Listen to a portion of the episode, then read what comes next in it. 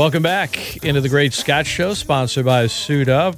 Joining me now, Ragin' Cajun baseball coach Matt Deggs. Um, Matt, I- I'm going to start with a question that doesn't have anything to do with what we're going to talk about moving forward. But when you played college ball at either Alvin Junior College or Northwood, did you guys have walk up music back then like the guys do today, or was that just not even a thought? No, that was not a thing back then. Uh, we didn't have it. Uh, I think the first time I ever saw that was uh, the Aggies in like 88, 89, something like that, but we did not have that. No. Is there I mean, look, you're you're an old school guy, you said as much. Do you like that stuff or is that just kind of like are you indifferent to it? Like is it just kind of background noise? No, I like it. I uh if I had one it'd be bad company by bad company. All right. All right. I'm going to have that queued up next week when I bring you on out of the break. Make sure I've got it ready to go. But uh, I, I, I kind of dig it too, man. Now, you can always, I feel like you learn a little bit on the outside about a player, but for some of the guys, it's like, are they, are they, are, okay, they're a jokester. Okay, this gets them fired up. It's intensity, but it's a little bit, it says a little bit about each of their personalities. I, I kind of dig it as well. No doubt. No doubt. It gives you a little insight as to who they are. I honestly don't hear them. I couldn't name one of them. Uh, I, I don't hear uh, anything, and I'll get a question when I get home or whatever. Do you like so and so's walk up song? Honestly, I've never heard it. If it's not bad company, then it's just bad company. Get it out of here. Coach Matt Deggs, our guest, ESPN 1420.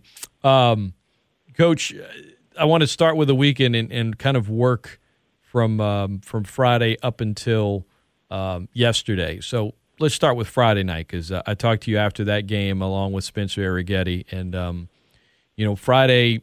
I know you said that there were some pop ups and other things you wanted, but overall, it seemed like he really established some dominance on the mound and a lot of the things that I think you would want to follow did. It seemed like Friday night a lot of things were clicking for you guys. Yeah, I think if you look, really, it was a huge week for us coming in, uh, coming off an 0 4 tough, tough road swing.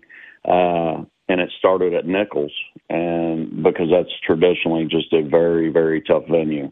Uh, and we were able to find a way to win a ball game there, and it carries over into Friday night. Obviously, it it starts with the guy on the mound. You know, if you look back at some of our best played games this year, the common theme is Spencer Arrighetti's on the mound, and so it starts right there.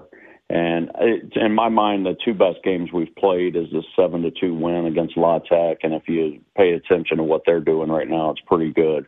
Uh, they've beaten Arkansas, Ole Miss, just swept Tulane, uh, all in a row, and so that's a really big win for us right there. And then uh, Friday night was a was a great win that uh, was really wanting us to carry over into the rest of the weekend.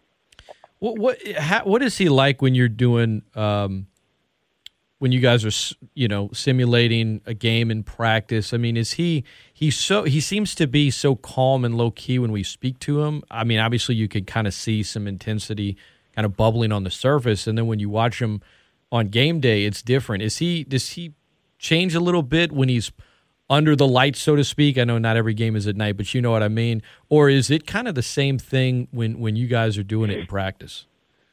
No, nah, that's pretty much what you see is what you get, and he's gotten us several times in practice, and that's pretty much uh, how he goes about his business.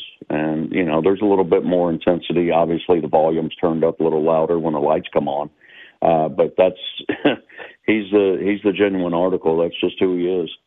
Uh, you mentioned the game against Nicholls. One point I want to make that that'll kind of segue into uh, the Saturday and Sunday games is uh, Austin Bradford got the save for you guys. I was talking to Bab about him uh, last week because I was asking him, you know, who's a glue guy for the team that you know you really need him in the clubhouse and on the team. He might not get as many headlines. Uh, and he said Austin Bradford. If you could speak for a moment on what he brings to the table and what he means for the team, aside from just getting that big save on Tuesday, just what he brings to the table in terms of team camaraderie, stuff like that. What you see is what you get, and and he's the same guy every single day. He's already graduated. He he takes care of his business in the classroom. He works extremely hard, and he never lets his personal performance dictate who he is or uh, how he goes about his business. So he, coming into that save, I think he had thrown an inning maybe, and uh, maybe a little bit more, and he just went about his business, same guy every single day, and and uh, deserved that opportunity and went in and made the most of it. Coach Matt Deggs, our guest, ESPN 1420. Saturday and Sunday, Coach, uh, a common theme early in the game. You guys got behind the eight ball early, and um, you said want to clean it up. No errors on the stat sheet on Friday, but some early ones the last two days. How much more difficult does that make the rest of the game when you're facing a team like TCU that can that can pitch the way they do? It's extremely tough to to fall behind the eight ball like that and and then face let's just look at Saturday a lefty throwing 94 with 84 mile an hour slider and uh, and then yesterday probably as good arm as we've seen. Uh, the Ray kid, he's up to 97 and uh, with a really really good power hook and and and just a wipeout changeup that he had command of for the lefties. Uh, and so it, it makes that, that mountain a little bit taller to climb. Not not that it's insurmountable. And uh, my expectation is that we would be able to chip away and find a way back into those games because that's what really good teams do. And so if if one part of your game falls or falters, the other side's got to pick it up. And that's something that we're yet to see. I remember talking to you last month uh, after the series at Tulane on Sunday night, um, and I said, you know, I think I asked you, did you learn something new about this team? And you said, look, there, you can practice and, and, and simulate a lot, but until the bullets are flying, you don't know. Fast forward to a month later, is there there's something you've learned about the team here over the last week that you didn't know? Not really. Uh, you know, I think the the biggest uh, you know, the the thing that that really stands out are the inconsistencies, and that's something that's got to become more consistent in all three phases. Uh, and and that's something that we've got to continue to work on. If you just look at TCU over the last two games, they beat us at our own game. And what I mean by that is they filled up the strike zone. They got after the routine play. They made some great plays and then they were very, very productive offensively. And then when they had the kill shot, they took it. And you know, let's let's look at the running game. Yesterday, they still four able to execute bunts.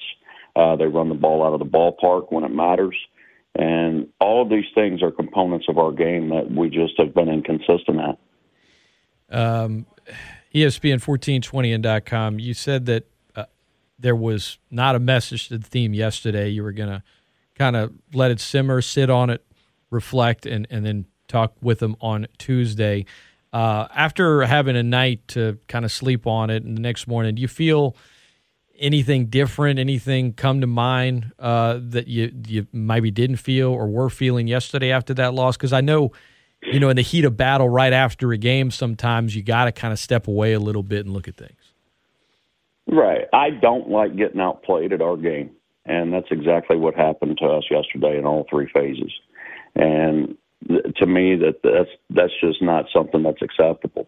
And so we'll continue to work. I don't know that a lot has to be said. Everybody went through it, and uh, this is a great opportunity this week to work and get better and get ready to start a brand new season on Friday night against Coastal.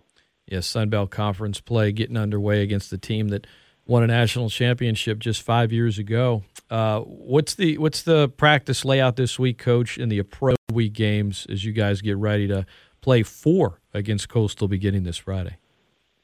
Well, first we've got to have cooperation with the weather, and uh, looking at the forecast, you know, it's going to be kind of hit and miss, and uh, so I, what I would like to do is play. And what I mean by that are simulate games Tuesday, Wednesday, and have a great pregame practice on Thursday and get ready to go. Get some guys out there that may not have thrown a bunch, and get some guys some ABs that need them, and uh, just continue to work to master our game.